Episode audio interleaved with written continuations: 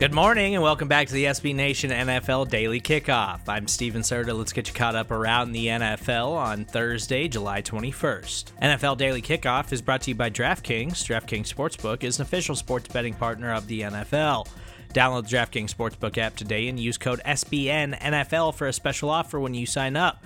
That's code SBNNFL only at the DraftKings Sportsbook. Well, on Wednesday afternoon, we found out that the San Francisco 49ers have officially given Jimmy Garoppolo and his team permission to seek a trade.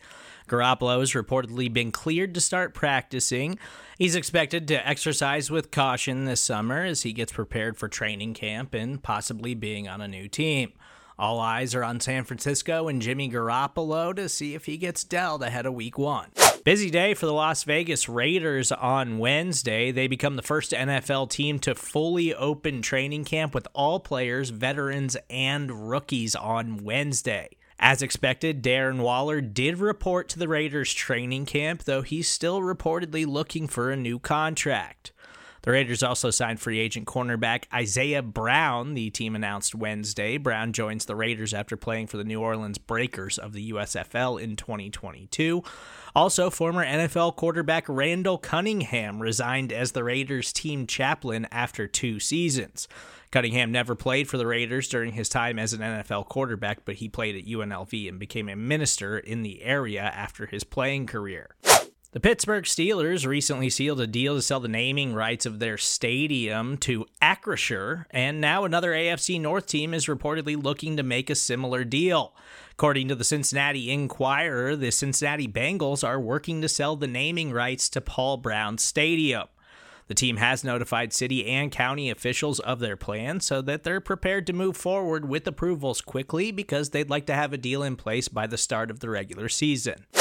On Wednesday, the Green Bay Packers officially signed second round wide receiver Christian Watson to his four year rookie contract. The Packers, who are still interested in some wide receiver depth, are also expected to work out veteran wide receiver John Brown. Washington Commanders wide receiver Antonio Gandy Golden, who spent his first two years in the NFL as a wide receiver, is looking to shift to the tight end position. He's reportedly gained quite a bit of weight since last season, where he was listed at 218 pounds. During their offseason program, he was up to 235 pounds with the goal of reaching 245 pounds by the start of the regular season. See how that goes in Washington. The New York Giants announced they will wear their throwback uniforms twice this season.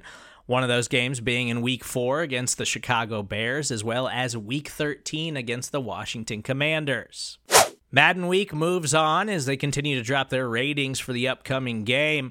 On Wednesday, they released the top rated running backs across the NFL. Derrick Henry leading the way at 97. Christian McCaffrey, number two, 96. Nick Chubb, number three, also 96. Jonathan Taylor at 95. And Dalvin Cook at 94 to round out the top five.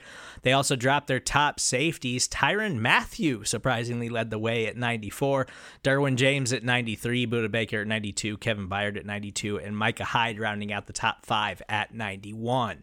That's all I got for you on Thursday, July 21st. If you enjoy the SB Nation NFL show, please subscribe, rate, and review. It's available for you on all major podcast platforms. Nothing coming up later today, but make sure you stay locked into the channel on Friday afternoon. We will have a new edition of The Look Ahead with RJ and Rob Stats Guerrera. I'm Steven Serta. I'll talk to you soon.